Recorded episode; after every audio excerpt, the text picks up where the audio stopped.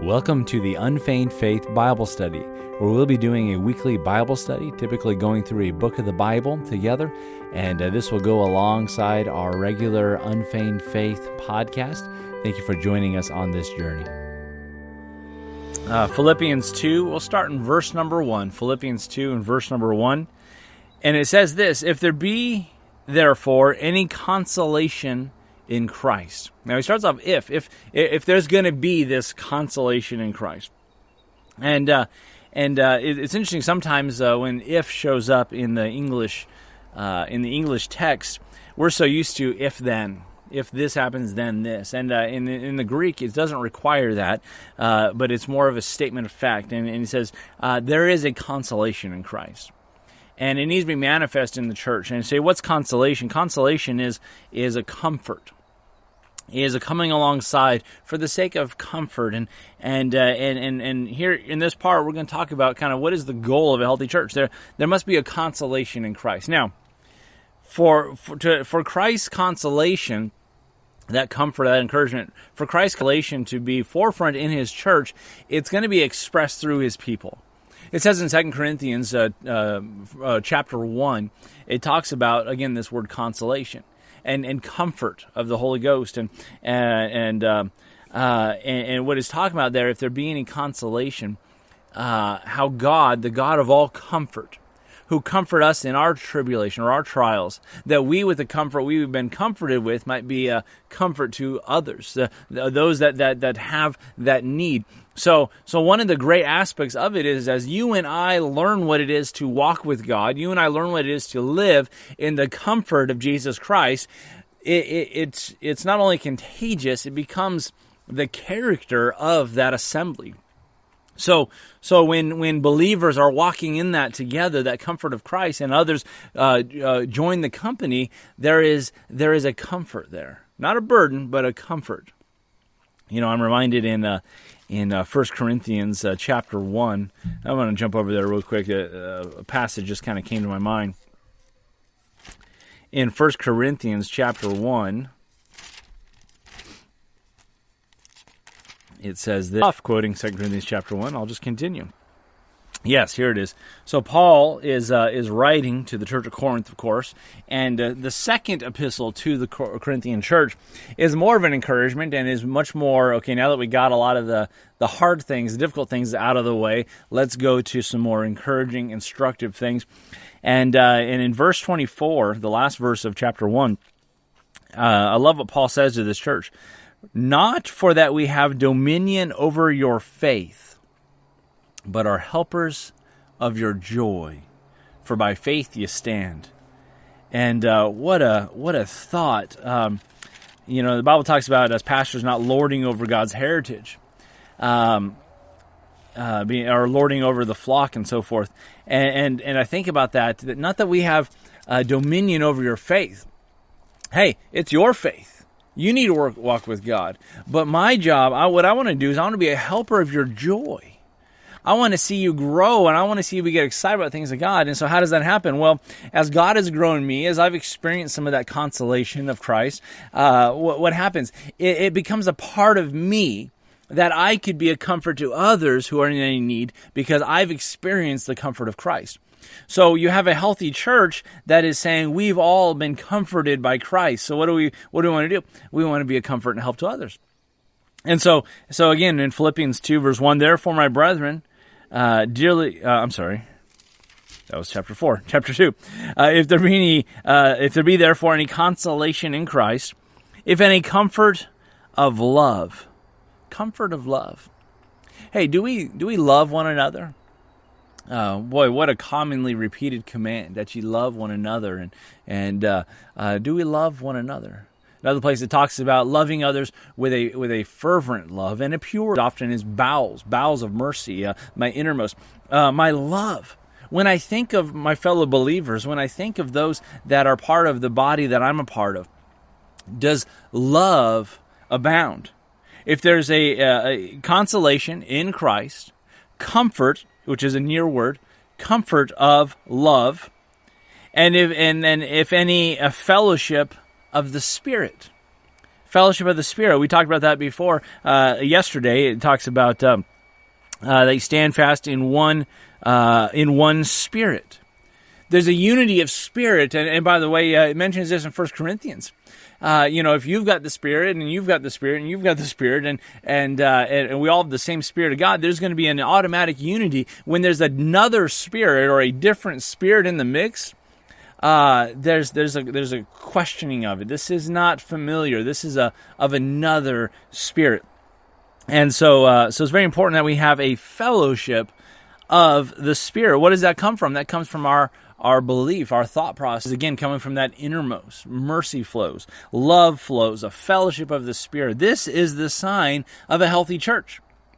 That, that, that there's a consolation in Christ, a comfort of love, fellowship of the Spirit, bowels of mercies. And uh, verse number two. If those things are present, he says this Fulfill ye my joy, that you be like minded now, again, the Apostle Paul, who loved this church, now he's under inspiration of the Holy Spirit of God, but but let's look at the character behind, uh, the heart behind writing this, and that is Paul, who loved this church and is encouraging and challenging them. He said, "I want to hear of your affairs, whether I come in and be with you or be absent. I want to hear of your affairs, that you stand fast uh, in, in in one spirit, you know, for the uh, striving together for the faith of the gospel." He says, "I want to hear about these things. If there be any any, uh, sorry, fulfill my joy that you be like minded." Having the same love, being of one accord, one mind. All right, and so let's kind of break that down a little bit. We saw yesterday about you know we talked a bit about unity. Part of that unity it says, uh, uh, "Fulfill my joy that you be like-minded." Um, one of the things that we that uh, uh we mentioned in our um, um, the church covenant. There it is, and um, it mentions in the, in the, last part. It says, "If uh, if God leads us away from this place, we will, as soon as possible, uh, find a like-minded church or a church that that fulfills the spirit of this Constitution."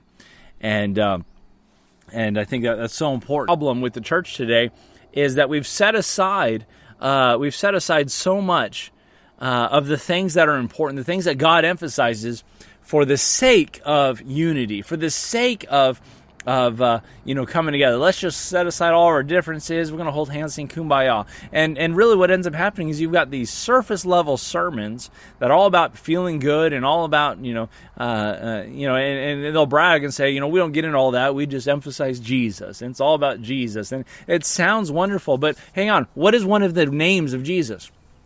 The Word.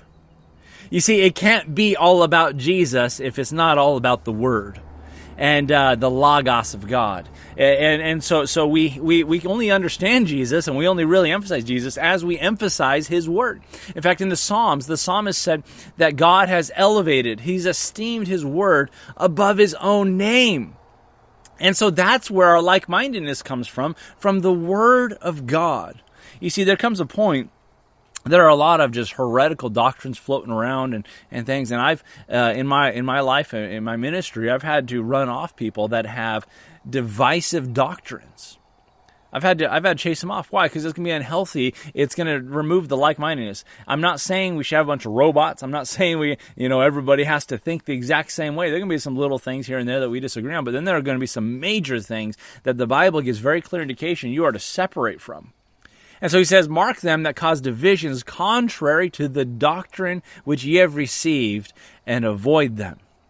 All right, uh, I believe it's in Titus. It says, after the second or third uh, admonition, uh, um, uh, I'm trying to think of the word, uh, basically, have no fellowship with a heretic. Uh, after you've admonished him, after you've shown him two or three times, have nothing to do with him. Get away from the heretic.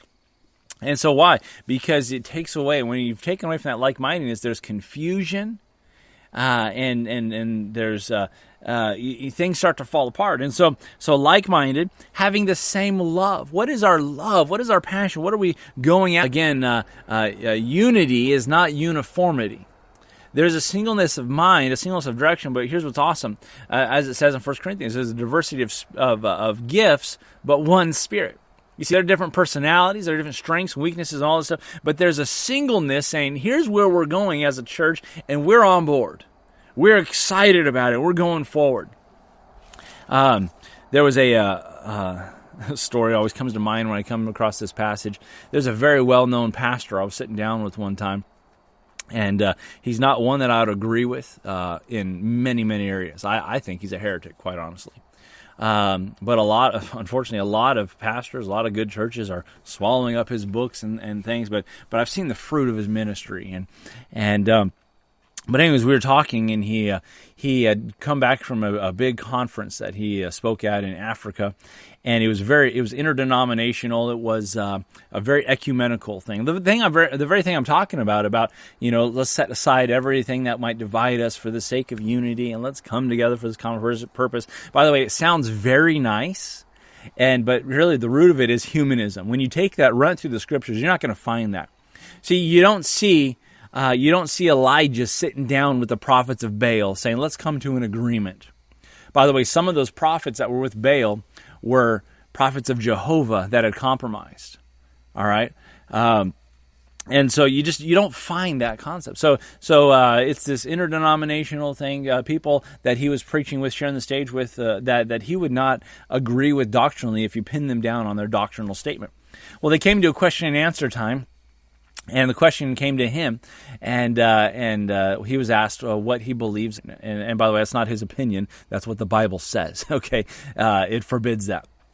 But uh, so so he so he kind of played the plot, part of a politician and said, uh, well, you know, more important than that, and he pulls out this verse he says more important than that is that we just we set aside some of those few, those differences so that we can have unity. And as paul said you know fulfilling my joy is be like-minded having the same love being of one accord one mind. And uh, and so so let's you know let's let's set aside a few of those things so we can be of one accord. And i'm thinking to myself that's not what it says. That is the exact opposite of what that passage says. What the passage says is what unifies us is the fact that we are uh, uh, uh, like minded. We agree on doctrine. We agree on, on these very important issues. All right. Again, there are some things that we may differ here and there, but uh, but I tell you what, we need to agree on the fundamentals. We call them that for a reason. They are fundamental to the faith, and uh, um, uh, there needs to be that one accord. There needs to be that one mind. And, and again, it's not robots. You have to check all these boxes, but but rather the spirit of it. Hey, uh, do we come to agreement that God's word is true? Let God be true and every man a liar. If that's the case, then we can come to the scriptures, open it up, study it, find out what God has to say, and and come to some conclusions. You see? And so we've had to separate from people that teach uh, uh, heresy. Works based salvation, uh, for example, is a big one. Um, various aspects of covenant theology uh, will tear apart a church. Uh, we'll do a study sometime on just that, on uh, covenant theology, uh, or not, not, not just covenant theology, um, reformed theology. That's, that's, the word, which which includes some of that. But um, uh, but anyways, uh, we'll get into that. Uh, so he says this, uh, verse number three: "Let nothing be done through strife or vainglory, strife, fighting, bickering. Hey, that's not how we do it. In fact, it, it mentions in um, in First Corinthians it talks about uh, not taking a brother to law or suing uh, a brother, and he says uh, he says, "Aren't you guys able to do that? Don't you realize you'll be judging the angels?" He says he, he goes on, and I'm paraphrasing, but the lowest member of the body, the lowest member of the church, should be able to judge these matters. But you're going to go to lost people to judge it. Very similarly. Here, here, here's the concept. We should be able to weigh these matters without it being strife without be, be driven. But let me just say, the heart of all the strife is that second part, vainglory. Vainglory. You know why we have to have our voice heard? You know why we have to insert ourselves? Is because there's an aspect of vanity, there's vainglory in there. The Bible says only by, uh, only by pride cometh contention. But but but well, with the, uh, yeah, only by pride comes contention. That's the only thing that brings brings contention, brings fights. Pride which vainglory. Uh, uh, uh, I desire this glory, which is just vanity. It's emptiness. But let me just say, uh, you look at every church fight, you look at everything. There's someone in there who is out of place. Someone in there who's not submitting in some level, and maybe someone in there is not asserting his position. God has a way of doing things decently in order, and and uh, what you're going to find when things are out of balance, there's vainglory somewhere, and it needs to be stopped it's only going to cause more division. It's only going to cause more strife.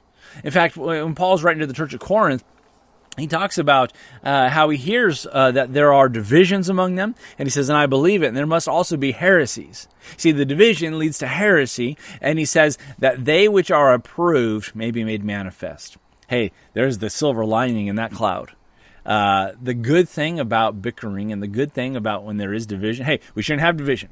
We, we should be of one mind and, and, uh, and, and, and all the things we looked at. But the good thing when there is, it, it, allows God's leaders to come to the surface so that they which are approved may be made manifest. You see, it'll stomp out the vainglory. Everyone's going to see it. Whoa, that's vainglory. That's not that's not unity. That's that's strife and vainglory. Hey, let's let's set that aside. And here's the heart behind it. But here's a contrast. In lowliness of mind. What's lowliness of mind? Humility. Remember, by pride comes contention, humility, lowliness of mind. That's how you think about yourself. Lowliness of mind. Let each esteem other better than themselves. Folks, this is about as as as anti-humanist, as anti self and flesh and uh, the problem we love ourselves way too much. So what is it saying? Esteeming others better than ourselves. We look at somebody and we say, they're a better Christian than I am. They, they, they, they uh, you know, you were seeing them on a higher plane. You say that's impossible. Yeah, it's impossible because you're full of yourself. You're full of vain glory. You don't see people that way. And and let me just say, when you start understanding this concept, you are going to have freedom to give people the benefit of the doubt. Hey, here, here's the reality: when someone's wrong, they're gonna they're gonna dig their own grave. They're gonna bury themselves. Um, but I don't want to be the one holding the shovel. I don't want to be the one assisting them in that. I want to give the benefit of the doubt. I want to, you know, look at the list of charity the Bible lays out in 1 Corinthians 13. Uh, you know, uh, it hopeth all things. It, it, endureth all things. You know, uh, this whole list, and we're saying we don't act that way. No way. But esteeming others better than themselves. I was going to go into verse 4, but I think I might wrap it up there. Uh, let me just mention it. Look not every man on his own things but on the every man, uh, but every man also on the things of others. Now I like that because it's, it's not saying don't don't worry about your stuff, just care about others. You need to care about you. You need to take care of yourself. You don't get yourself in trouble uh, so you can help somebody else. Uh, we need to do things decently in order. You see, any man that takes uh, doesn't take care of his own, the Bible says he's worse than an infidel. So you have to take care of your own then you look on others. So it says, look on every man on his own things, and the concept there is your own things only. But uh, uh, uh, every man also simultaneously on the things of others. So as I'm taking care of myself, I'm also seeing, oh, you have needs. Uh, there are other things going on. For example, I'm feeding my family, and I, there's extra. I see there's someone who doesn't have any need hey, come join. I'm looking also on the things of others, and and uh, we need to balance that out because we're so full of ourselves and we see ourselves better than others. We don't see the needs of others. But if we have a lowliness of mind, that humility that seeks the needs of others, like, like Christ always moved with compassion on others, he sees them where they're at.